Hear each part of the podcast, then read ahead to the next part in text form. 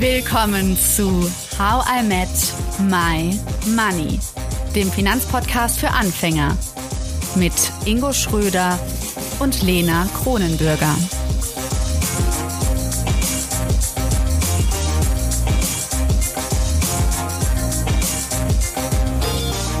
Hallo Ingo. Hallo Lena. Hörst du eigentlich diese Crime-Podcasts, wo so echte Kriminalfälle besprochen werden? Nee, höre ich nicht, aber ich gucke mir gern mal so Crime-Serien an, so äh, CSI Miami und, und Co. Quasi sowas. Solche Fälle bringen wir heute auch in unseren Podcast rein. Aha. Aha. aber juristische Fälle rund ums Erben und Schenken. Und dafür begrüße ich den Notar Jan Töben. Hallo Jan. Hallo zusammen. Hi Jan. Hallo. Jan, du bist in Köln geboren, du hast Rechtswissenschaften an der Uni Köln studiert und von 2016 bis 2021 warst du Notar in Solingen und seit letztem Jahr, also 2021, bist du wieder näher nach oder an Köln gerückt. Seitdem bist du nämlich Notar in Frechen und ich schätze mal, jede und jeder von euch kennt den Beruf des Notars. Aber trotzdem würde ich ganz gerne mal im Detail wissen, Jan, was macht man als Notar eigentlich den ganzen lieben langen Tag? Ja, also zuallererst kümmert sich der Notar um beurkundungspflichtige Rechtsgeschäfte. Von Gesetzes wegen festgelegt sind beurkundungspflichtig zum Beispiel Kaufverträge über Immobilien, zum Beispiel Schenkungsverträge, Gesellschaftsgründungen, aber auch über diesen Bereich der unmittelbar beurkundungspflichtigen Verträge hinaus oder bekannten beurkundungspflichtigen Verträge gibt es jede Menge beurkundungsbedürftige Verträge, Erklärungen oder eben auch Erklärungen, Verfügungen, die zwar nicht beurkundet werden müssen, trotzdem häufig beurkundet werden. Als da wären zum Beispiel Testamente, Erbverträge, Eheverträge, Scheidungsvereinbarungen, Vorsorgevollmachten, Handelsregisteranmeldung, Vereinsregisteranmeldung, Erbscheinsanträge, all das, das ist das Spektrum der Arbeit von Notaren. Also beraten, gestalten in allen möglichen Vertragserklärungsangelegenheiten. Und ähm, das überschneidet sich ein bisschen mit der Arbeit von Anwälten. Der grundlegende Unterschied ist aber, dass Notare anders als Anwälte keine Parteivertreter sind, sondern neutral. Das heißt, sie helfen bei Verträgen nicht einer Partei, sondern sind für beide Parteien da. Spannend. Vor allem, ähm, ich habe schon mitbekommen, als wir mal beim Notar waren, letztens für eine Gesellschaftsgründung, man muss auch eine Menge vorlesen. Gibt es da extra Kurse zu als Notar? man muss das dann ja nochmal alles vortragen. Zumindest hat das unser Notar so gemacht. Und wenn man da mal so 30 äh, Seiten mal eben schnell vorträgt, übt man das vorher noch mal im Studium? Nein, überhaupt gar nicht. Das Studium ist das ganz normale rechtswissenschaftliche Studium. Das heißt, mhm. man legt seine ersten, sein erstes und sein zweites Staatsexamen ab. Und wenn man sich dann nicht entscheidet, Anwalt oder Richter zu werden, sondern in den Notariatsbereich übergeht, ähm, dann ist man nochmal für eine bestimmte Anzahl von Jahren Notarassessor und äh, macht im Prinzip Praxisarbeit in diesem Bereich. Aber dazu gehört auf gar keinen Fall das, äh, wie man richtig vorliest, sondern äh, das ist einfach sozusagen vorgegeben und so ein bisschen auch dann die Unsitte mit der Zeit immer schneller zu werden, weil eben es auch vom Volumen her viel ist. Aber nein, das ja. wird nicht geübt. Das ist irgendwie einfach, das macht man einfach so. Wäre was für mich. Ich liebe Lesen. Also vielleicht sollte ich noch schnell Notarin werden. Nochmal schnell Rechtswissenschaft studieren, Lena. es ist relativ ähm, schnell erledigt, dauert nur sechs bis zwölf Jahre, also das ist in der Tat. Alles klar. Jan, jetzt ist es ja, glaube ich, so, bevor wir auf das Thema Erben und Schenken kommen, dass man ja jetzt nicht einfach sagen kann, ich werde Notar und mache mich selbstständig, oder? Äh, so ist das. Also äh, zwar, wie gesagt, ist das Studium das allgemeine rechtswissenschaftliche Studium, aber die Anzahl der Notare ist ähm, staatlich begrenzt. Das ist so ein bisschen die Idee. Äh, die Notare sollen nicht äh, ihre Arbeit dadurch oder ihre Arbeitszeit dadurch verbrauchen, dass sie sich gegenseitig Konkurrenz machen, äh, sondern sie sollen sich in erster Linie mit aller Sorgfalt ihrer Arbeit widmen. Deswegen legt der Staat die Zahl der Notare fest und nur wenn eine Stelle frei ist, dann kann man sich auf eine solche Stelle bewerben. Und Vorrang bei den Bewerbungen sind eben die Leute, die diese berufsspezifische, äh, berufsspezifische Zusatzausbildung eben haben. Sehr spannend. Übrigens, wenn ich kurz einhaken darf, was äh, fällt mir ein, Äh, die Notare sind nicht der einzige Beruf. Also es ist ein besonderes Privileg, eben, dass es eine zahlenmäßige Begrenzung gibt. Aber die Notare sind tatsächlich nicht der einzige Beruf, wo es das gibt. Früher bekannt bei den Schornsteinfegern. Was mir völlig unbekannt war, bei den, äh, bei den Lotsen scheint es so etwas zu geben. Also bei den Schiffslotsen scheint es eine ähnliche Organisation zu geben. Und zum Beispiel bei den äh, Vermessungsingenieuren gibt es ähnliche Strukturen. Die sind nur völlig unbekannt, weil die meisten im Leben damit keine Berührungspunkte haben. Aber diese Idee, dass es eine zahlenmäßige Begrenzung gibt, was eigentlich heute nur noch sehr selten der Fall ist, gibt es tatsächlich noch in anderen Berufsgruppen. Schiffslotsen fand ich in der Tat ganz spannend, dass es offensichtlich da auch sowas ähnliches gibt. Schön, dann haben wir jetzt nicht nur was zum Thema Geld gelernt oder unsere ZuhörerInnen, sondern auch zum Thema, was es noch so an spannenden Berufsgruppen gibt, die exklusiv sind und wo man dann sich ja auch äh, hinentwickeln kann, je nachdem, in welchem Bildungsstand man steckt. Kommen wir aber mal zum Thema Erben und Schenken. Ähm, wir haben uns in den letzten Folgen mal mit der psychologischen, aber auch der steuerlichen Sichtweise beschäftigt und ich hoffe, alle ZuhörerInnen haben das auch gut verstanden. Was sollten wir denn beim Thema Erben und Schenken aus der rechtswissenschaftlichen Brille betrachten, wenn wir uns die jetzt mal zusammen aufziehen? Also, äh, zunächst einmal zum Thema Erben. Ich hatte in meiner Vorbereitung auch den Schwerpunkt eher auf das Thema Vererben gelegt. Ähm, und zwar geht es vor allen Dingen darum, Erbe zu gestalten. So, und eine saubere Gestaltung hinzubekommen, ist selbst für einen Laien möglich, meist aber sehr schwierig. Sich Gedanken dazu zu machen, ist eine wichtige Sache, denn macht man das nicht, also verpasst kein Testament, sei es notariell, sei es äh, anwaltlich beraten oder sei es selbstständig, sondern wenn man sich auf die gesetzliche Erbfolge verlässt, kommt das häufig zu unerwünschten Ergebnissen. Ich hätte mir mal zwei Beispiele rausgesucht, die das ganz nett belegen. Ähm, und zwar das erste Beispiel ist, äh, wenn zum Beispiel ein Elternteil recht früh verstirbt und einen Ehepartner mit minderjährigen Kindern hinterlässt und typischerweise zum Erbe dann in einer solchen Konstellation eine Immobilie, eben das Haus gehört, dann erben die minderjährigen Kinder mit. Und das, das Ärgerliche oder das Nicht-Gute daran ist meist, dass der länger lebende Ehepartner dann gehindert ist, über dieses Haus nach Belieben zu verfügen. Also der länger lebende Ehepartner ist dann nämlich in einer Erbengemeinschaft drin, gemeinsam mit seinen minderjährigen Kindern. Und deswegen kann er es nicht mehr einfach so verkaufen. Das heißt, wenn zum Beispiel der länger lebende Ehepartner in eine andere Stadt verziehen muss, beruflich bedingt, und muss das Haus verkaufen, dann geht das nicht einfach so, sondern dann braucht er die Mitwirkung von Ergänzungspflegern, Familiengerichten und Verfahrensbeiständen. Und ähm, auch wenn das hinterher alles geklappt hat, und das ist nicht zwingend gesagt, dann steht dem länger lebenden Ehepartnern der Erlös nicht alleine zu, sondern der Erlös steht anteilig auch den Miterben zu. Das Kann heißt, ich ja mal kurz einhaken, ja. um das mal praktisch zu machen? Also ja. ähm, äh, jetzt habe ich Kinder, die sind 10 und 12. Ja. ja. Ähm, und meine Frau ist, äh, Gott habe sie nicht, ich habe keine, von daher kann ich das so locker raus sagen, ist verstorben. Ähm, und ich will jetzt das Haus verkaufen. Dann frage ich meine Kinder, ob die auch verkaufen wollen und dann geht das doch, oder? Äh, ja, also die können natürlich Ja sagen, aber da sie minderjährig sind, ist deren mhm. Wille natürlich nicht der rechtsgeschäftlich maßgebliche Wille, sondern vertreten wird man von den Sorgeberechtigten, das wär's dann du. Nur mhm. in dieser besonderen Konstellation, also wo es dann dazu auch um die Verteilung hinter des Kauferlöses geht, sagt das Gesetz, darfst du deine Kinder nicht einfach so vertreten, sondern da bedarf es ich sag's mal so, staatlicher Kontrolle, ob das auch alles rechtens ist. Und, diese Und wer macht das dann? Ein Ergänzungspfleger, das ist eine äh, vom Amtsgericht bestellte Person, mhm. ähm, zusammen mit einer familiengerichtlichen Genehmigung. Das heißt, hinterher guckt dann noch ein Rechtspfleger oder Richter drauf, mhm. ob, dieser, äh, ob diese Entscheidung eine gute war. Und wenn das dann gelaufen ist, muss dann noch eine weitere amtlich bestellte Person, nämlich der Verfahrensbeistand, seine Genehmigung dazu erklären. Das heißt, man hat insgesamt drei fremde Personen, die auch allesamt üblicherweise nicht familiär verbunden sind, und Aha. die nicht dir äh, verpflichtet sind, sondern dem Wohl der Kinder. So, und damit bist du eben nicht imstande, einfach dein Haus selber dazu verkaufen, auch wenn deine minderjährigen Kinder dir das erlauben würden. Klingt so, kompliziert. Klingt kompliziert und der Fall ist äh, zum Glück selten, weil meistens passiert sowas ja glücklicherweise nicht so häufig.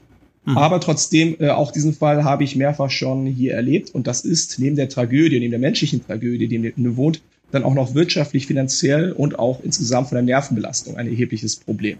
So, und hier kommt der Punkt zu der Frage äh, Erben mit der rechtswissenschaftlichen Brille. Das ist verhinderbar. Das ist sogar relativ einfach verhinderbar, nämlich indem ähm, eben die Eltern in einem Testament sinngemäß festlegen, dass entweder ganz einfach der länger lebende der alleinige Erbe ist, dann sind die Kinder eben nicht mitspracheberechtigt. Oder wenn Kinder aus irgendwelchen Gründen miterben sollen, dass die Entscheidungsgewalt dennoch äh, zum Beispiel bei dem länger lebenden Ehepartner verbleibt. Das nennt man dann zum Beispiel Testamentsvollstreckung. So, und das kann man gestalten, und man es rechtzeitig gestaltet hat, also, man es gestaltet hat, kann man diesem Problem ganz erheblich aus dem Weg gehen. So, das ist so, ja, der erste Fall, der ähm, so ein bisschen zeigt, ähm, was die restwissenschaftliche Brille beim Erben ist. Ähm, wenn ihr möchtet, mache ich noch ein zweites Beispiel. Ähm, oder vielleicht noch. Super gern auch gerade das Stichwort Testament, was du gerade schon genannt hast. Ja. Ich würde sehr, sehr gerne ähm, vielleicht da eine salzige Crime-Geschichte. Jetzt habe ich so viel versprochen, dass wir so Crime. Ich bin auch gespannt, ehrlicherweise, weil ich jetzt tatsächlich damit noch nichts verbinden konnte. Ähm, ich finde das Wort Testament, ich weiß nicht, wie es dir geht, Ingo, aber man hört es irgendwie viel. Ich finde, es wird total oft eingesetzt, ob jetzt fiktiv oder nicht fiktiv. Das Wort fällt oft. Und ich hätte ganz gerne mal so aus dem echten Leben eine, eine wilde Testamentsgeschichte. Ich muss immer sagen, um da kurz einzuhaken, be, be, bevor du starten kannst, Jan, ich denke immer noch an so eine alte römische Rolle, die so aufgerollt wird, wo dann draufsteht ja. und verlesen wird, was denn der Wille äh, desjenigen ist, der verstorben ist. Das ist irgendwie mein Bild, was ich immer im Kopf habe bei Testament. Mhm. Also äh, ja, kann man sich so vorstellen. Im Ergebnis äh, könnte man das auch heute noch so machen. Also Testamente sind nicht an irgendeine, äh, ich sag's mal, diese äußere Form gebunden, sondern Testamente kann man entweder selber handschriftlich verfassen oder eben notariell. Und das sozusagen äh, was es dann scheinbar so notariell macht vom äußeren Anblick, sind eben die Amtssiegel, die hinterher noch draufkommen. Aber ah. äh, in der Tat, äh, sozusagen eine alte Rolle gibt's da nicht mehr im klassischen Sinn, sondern es ist ganz, ganz, ganz normales Papier, auf dem es gedruckt wird, keine Pergamente oder so etwas. Aber äh, theoretisch wäre auch das möglich, wenn es den Wunsch gäbe, das auf Pergamentpapier niederzulegen. Auch dafür wäre ich äh, sicherlich äh, empfänglich. nochmal das Thema Gestaltungsbrille oder eben der rechtswissenschaftliche Blick da drauf. Dieses Beispiel, Ingo, was du jetzt nochmal für dich selbst sozusagen äh, aufgestaltet hast, sprich, ähm, Ehepartner ist verstorben, du bist der Längerlebende, hast eben Kinder. Ähm, so, und wenn jetzt sozusagen das äh, zusätzliche Unglück noch dazu kommt, dass äh, die minderjährigen Kinder oder noch nicht mehr die minderjährigen Kinder, sondern die jungen Kinder, also sagen wir mal irgendwas zwischen 18 und 25, verlieren dann auch noch den zweiten Elternteil, erben das möglicherweise oder recht auskömmliche Vermögen eben der Eltern. Dann ist das manchmal gut, ist es manchmal schlecht, denn den Kindern in diesem Alter fehlen typischerweise nochmal 20, 30 Jahre Lebenserfahrung, die sonst jemand hätte, wenn er normalerweise erbt. Und äh, wenn er dann Pech hat, gerät er an die falschen Berater, die äh, Falsches empfehlen, was den Umgang mit dem Vermögen äh, angeht. Und in der Tat gibt es die Fälle, die ich auch persönlich erlebt habe, ähm, die dann dazu, wo es dann dazu geführt hat, dass diejenigen, auch mit oder falsch beraten, dieses eigentlich, diesen guten Start im Leben, was das Vermögen angeht, dann mit der Zeit immer weiter geschmälert haben, durch falsche Ratschläge, durch falsche Vermögensumschichtungen, so dass im Ergebnis davon ähm, im Ergebnis, äh, nach einiger Zeit nichts mehr da war. Das war dann auch nicht so in den Fällen, die ich gesehen hatte, dass das so mit einem Akt einfach so eine gigantische Anschaffung war, die das Vermögen aufgezehrt hat, sondern einfach immer so ein bisschen ähm, über dem eigentlichen, äh, über den eigentlichen Verhältnissen zu leben, weil ja eigentlich was da ist. Und ähm, dann hinterher ist, äh, sind in diesem Beispiel, die, in diesem Beispiel, die ich erlebt habe, die Kinder dann hinterher nicht vermögenslos, aber ohne diesen Startvorteil gewesen oder konnten den nicht richtig umsetzen. Und auch da kann man die Gestaltungsbrille aufziehen und äh, empfehlen, dass man eben Kindern, wenn sie früh Erbe werden, also durch die Tragik, dass sie eben weise geworden sind, dass man denen eine Vertrauensperson an die Seite setzt äh, und diese Vertrauensperson hat dann die Aufgabe, die Kinder zu begleiten, zu beraten oder auch das Vermögen zu verwalten, bis die ein gewisses Alter der Reife erreicht haben, so vielleicht 25 oder 30 Jahre alt zum Beispiel geworden sind. Und ähm, dieser, diese Person, diese Vertrauensperson kann eine beliebig gewählte Person sein, das kann, können die eigenen Eltern sein, also sprich die Eltern der Verstorbenen, also die Großeltern aus Sicht der Erben. Es können Geschwister des Verstorbenen sein oder das können auch sehr gute Freunde sein. Oder wenn man all diesen das nicht anvertrauen will, kann man zum Beispiel auch Steuerberatern, Anwälten, denen man sein Vertrauen schenkt, auch mit dieser Aufgabe betrauen. So und das kann man sich und äh, auf das kann man sich als äh, sozusagen Gestaltung vor Augen führen und ist auch häufig, wenn jüngere jüngere äh, Kunden hier zu Notariat kommen, ein echtes Thema, dass sie sich die Sorgen machen, was passiert. Wenn das schon passiert ist, dass dann zumindest wirtschaftlich für das Wohl der Kinder Sorge getragen wird. So, und ähm, dann gibt es noch andere Regelungen, die haben jetzt nicht unbedingt was mit Geld zu tun, aber äh, sei bei der Gelegenheit auch erwähnt, dass man dann bei der Gelegenheit auch regelt, äh, wer das Sorgerecht für die Kinder ausüben darf. Also wer kümmert sich um die Erziehung der Kinder. So, und das kann man testamentarisch eben regeln. Ganz gleich, ob das ein selbstgeschriebenes Testament oder ein notarielles Testament. Jetzt würde ich mal ganz gerne kurz von dem rechtswissenschaftlichen Teil wegkommen. Mhm und äh, mal einfach so ein bisschen reinlünxen wollen und äh, deine persönliche Meinung hören wollen, weil wir durch unsere ganze Erben- und Schenkenreihe psychologisch halt gelernt haben, dass häufig noch verspätete Erziehungsmaßnahmen nachgeholt werden äh, über ein Erbe. Ähm, Jan lacht äh, ein wenig, äh, also ich sehe ich so ansatzweise. Ja, so ähm, ja. Und und und ähm, die äh, Steuerberaterin, die Franzi, hat es auch bestätigt, die wir da drin haben. Wie kommt das bei dir an? Also durch diesen ähm, formellen Akt nenne ich es mal, der natürlich sinnvoll ist, wie wir gerade auch festgestellt haben. Ähm, was kommt da bei dir neben dem, dem, ja, das muss jetzt notariell beglaubigt werden und, Rest, und äh, rechtswissenschaftlich gut aufgestellt werden? Was, was kommt da noch bei dir an und äh, was, wo kannst du dann noch so ein bisschen helfen durch das, was du tust? Ja, also die volle Packung der menschlichen Emotionen kommt da bei mir an. Also ähm, ein Anwalt sagte mir mal, Erben hat was mit Rache zu tun. Also sprich, bei der Gelegenheit werden dann die negativsten Emotionen ausgelebt. Sprich, ähm, ähm, eins von mehreren Kindern hat sich von den Eltern entsagt, aus Sicht der Eltern unberechtigt, aus Sicht der Kinder meistens berechtigt. Das ist dann immer sehr unterschiedlich, äh, je nach Perspektive. Und äh, das wird dann von Eltern zum Beispiel sanktioniert dadurch, dass man eben diese Kinder enterbt oder auf einen minimalen Pflichtteil setzt, auf den minimalen Erbteil setzt. Dann gibt es die Situation, dass ihre, dass die äh, Eltern ihre Kinder zwar gleichermaßen lieben, aber ein Sorgenkind dabei haben, drogensüchtig, ähm, dauerhaft arbeitslos und äh, dass dieser Person dann Hilfe angehen lassen wird, dass diese Person Unterstützung bekommt und eben nicht mit dem Erbe dann einfach versackt. Ähm, solche Sachen kommen allesamt bei mir an. Ein Elternteil hat mal gesagt über sein schon ähm, oder ein genau, das war eine Mutter über ihren ich schätze mal 50 oder 60-jährigen Sohn, die hat das dann etwas gelassener genommen und die hat gesagt, ähm, ähm, die Erziehung meines Sohnes ist, wenngleich erfolglos, erfolglos äh, so jedoch abgeschlossen. Also es gibt auch diejenigen, die das akzeptieren, dass die Kinder sich in eine Richtung entwickelt haben, die den Eltern zwar nicht passt, aber dass Eltern trotzdem dann ihren Frieden fassen können, passt, ähm, dann ihren Frieden damit haben, passt dann auch. Aber zu dieser äh, Bandbreite der Emotionen, du sagtest, wie kommt das bei mir an und was mache ich dann? Also in der Tat, äh, diese Emotion, ich will Kinder bestrafen oder ich will Kinder aus irgendwelchen Gründen aus, den Erb, aus dem Erbe streichen oder sie zurücksetzen.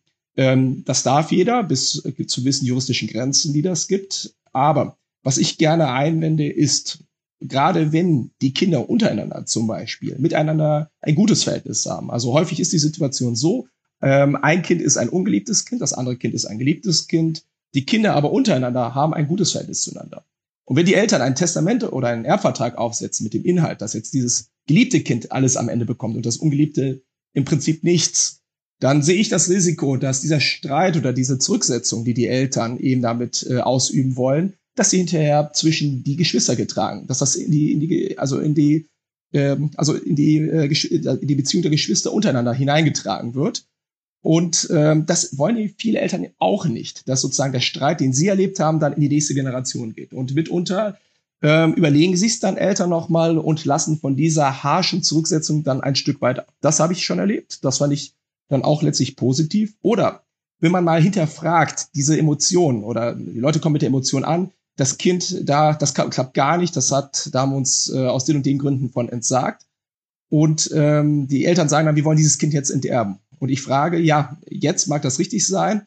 Ist das denn auch sozusagen die Idee, dass wenn sie eines Tages verstorben sind und sie könnten sich dann sozusagen noch mal aus dem Grab heraus das überlegen, ist das richtig, den Kindern ähm, sozusagen dann aus dem Grab noch einen mitzugeben? Oder ist das vielleicht nicht der Punkt, wo man noch mal äh, dann seinen Frieden vielleicht schließen kann? Und in der Tat, viele Eltern, wenn man sozusagen noch mal diesen Gedanken bringt, ähm, überlegen sich es noch mal und ähm, sag mal ähm, mildern das zu wenig äh, wenigstens ab. Aber ähm, bitte versteht das nicht falsch. Also wenn die Leute das wollen, knallharte Enterbung, dann kriegen sie es auch. Es ist nicht meine Aufgabe und es ist auch nicht in der, in der Aufgabe des Amtes angelegt, die Leute von ihren persönlichen Wünschen, auch wenn sie sich nicht mit meinen Vorstellungen decken abzuhalten, sondern einfach nur mal kurz zum Denken anzuregen. Und wenn äh, im Ergebnis die Entscheidung ist, wir machen es trotzdem so, ja, dann gehört das eben dazu. Dass es dann so umgesetzt wird. Ähm, ich könnte auch noch ein anderes Beispiel äh, mal erzählen. Nee, das war schon echt super. Ja. Ich äh, musste zwischendurch schon sehr ähm, schmunzeln. Ja, du hast es super erzählt.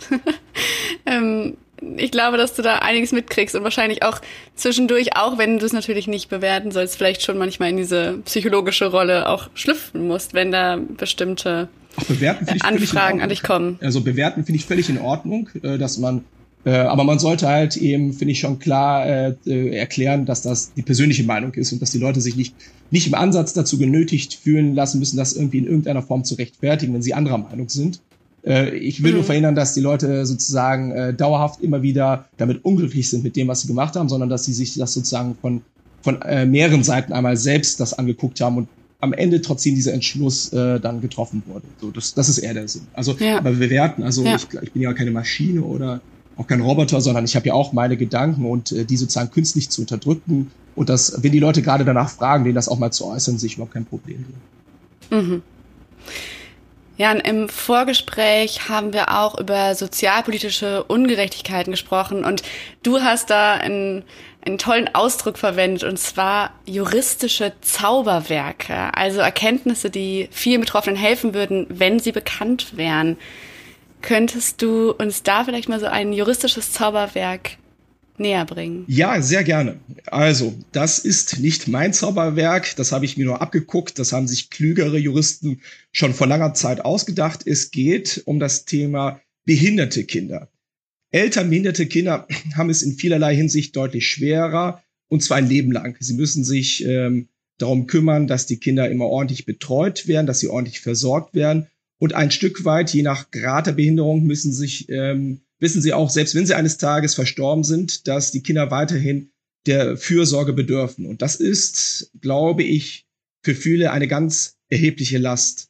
Und zu dieser Last kommt hinzu, dass äh, solche Eltern, wenn sie Besitz haben, den sie vererben wollen, dass sie dann wissen, wenn das an das behinderte Kind geht, an das schwerbehinderte Kind geht, und dieses Kind äh, bezieht in vielfältiger Weise Sozialleistungen, dann wissen sie, dass im Ergebnis dieses Erbe nicht dazu beiträgt, dass es diesem Kind besser geht, dass es irgendwelche Wohltaten erfährt, sondern dieses Vermögen muss dann äh, mehr oder weniger für den Lebensunterhalt aufgebraucht werden, weil das Sozialamt dann mit seinen Leistungen zurücktritt. Und äh, stattdessen muss das ererbte Vermögen für den Lebensunterhalt verwendet werden. Das heißt, nach einiger Zeit ist es weg, das Vermögen, hat im Prinzip nichts bewirkt, also keine Wohltaten, keine Lebensverbesserungen bewirkt. Und dann äh, treten die Sozialleistungen wieder dazu. So, und äh, das, was sich kluge Juristen ausgedacht haben, ist diesem aus meiner Sicht durchaus sozialpolitisch schwierigen Umstand ähm, eine Abhilfe zu geben. Und die sieht so aus, dass ähm, dieses Vermögen unter Schutz gestellt wird. Das heißt, versterben die Eltern von behinderten Kindern, dann wird dieses Vermögen durch eine Vertrauensperson verwaltet, ähm, meist auf Lebenszeit eben dieses schwerbehinderten Kindes.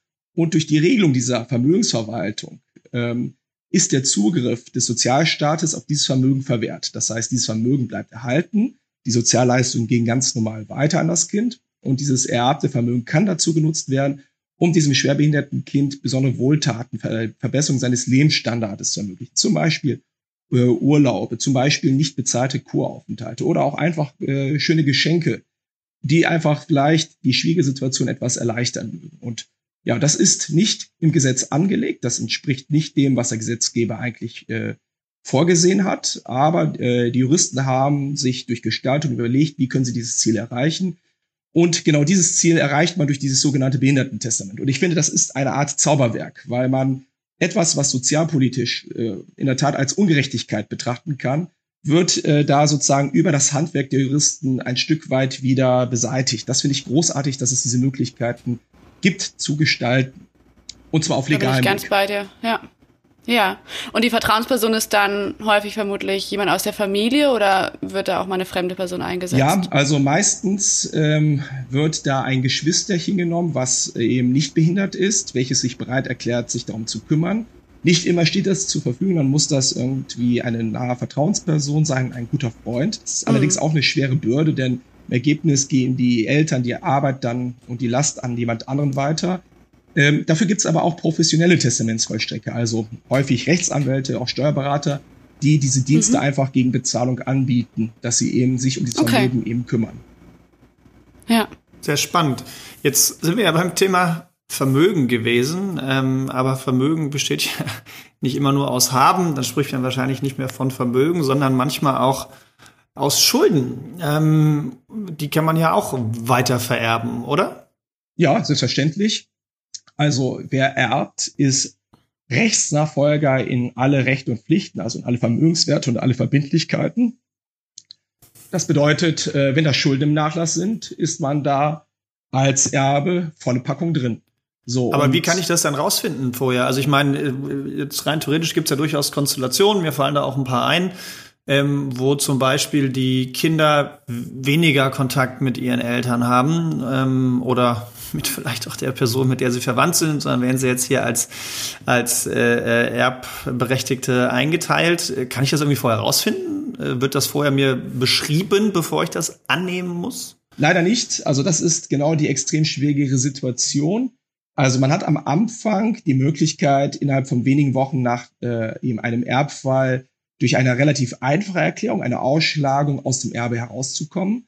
Ähm, aber in der Tat, um zu wissen, ob man das Erbe annimmt oder ob man es ausschlagen soll, muss man ja eigentlich eine Idee haben, was auf einen zukommt. Und in der Tat, es gibt ja nicht irgendwie eine staatlich, ein staatlich erstelltes Verzeichnis in dieser kurzen Zeit, an dem anhand dessen man feststellen kann, ähm, ob das äh, Erbe, ob man das Erbe annehmen soll oder nicht. Das ist in der Tat eine schwierige Situation. Man kann dann versuchen, so auf inoffiziellen Wegen Informationen zu bekommen, zum Beispiel, indem man mal bei der Bank, vielleicht kennt man den Bankberater, einfach mal fragt, auch die dürfen ja auch nichts sagen, aber ganz abstrakt fragt, ob es vielleicht ein großer Fehler wäre, das Erbe anzunehmen. Und manch einer erbarmt sich dann mal, obwohl sie es überhaupt nicht dürfen, ähm, erbarmt sich dann einmal vielleicht Auskünfte zu geben, aber selbst das ist ja vollkommen nicht aussagekräftig. Da kann ja an anderer Stelle da gigantische Schulden trotzdem sein. Man kann, wenn man, wenn die Person zum Beispiel betreut worden ist, ähm, zu Lebzeiten von einem gesetzlich bestellten Betreuer, dessen Amt allerdings mit dem Tode dann ändert, auch mal sozusagen um, ich sag's mal ganz flapsig, um Gnade betteln und diesen Betreuer mal bitten, ob er mal eine Idee hat oder mal eine, einfach mal so andeuten kann, ob das eine Gefahr darstellt oder nicht.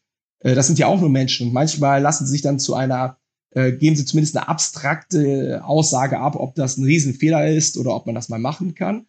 Aber in der Tat, das ist eine Schwierigkeit. Das heißt, äh, wenn man auf ganz Nummer sicher gehen will, äh, muss man in einer Zweifelssituation tendenziell eher ausschlagen und zwar auf unwissentlicher, auf, auf unbekannter Grundlage.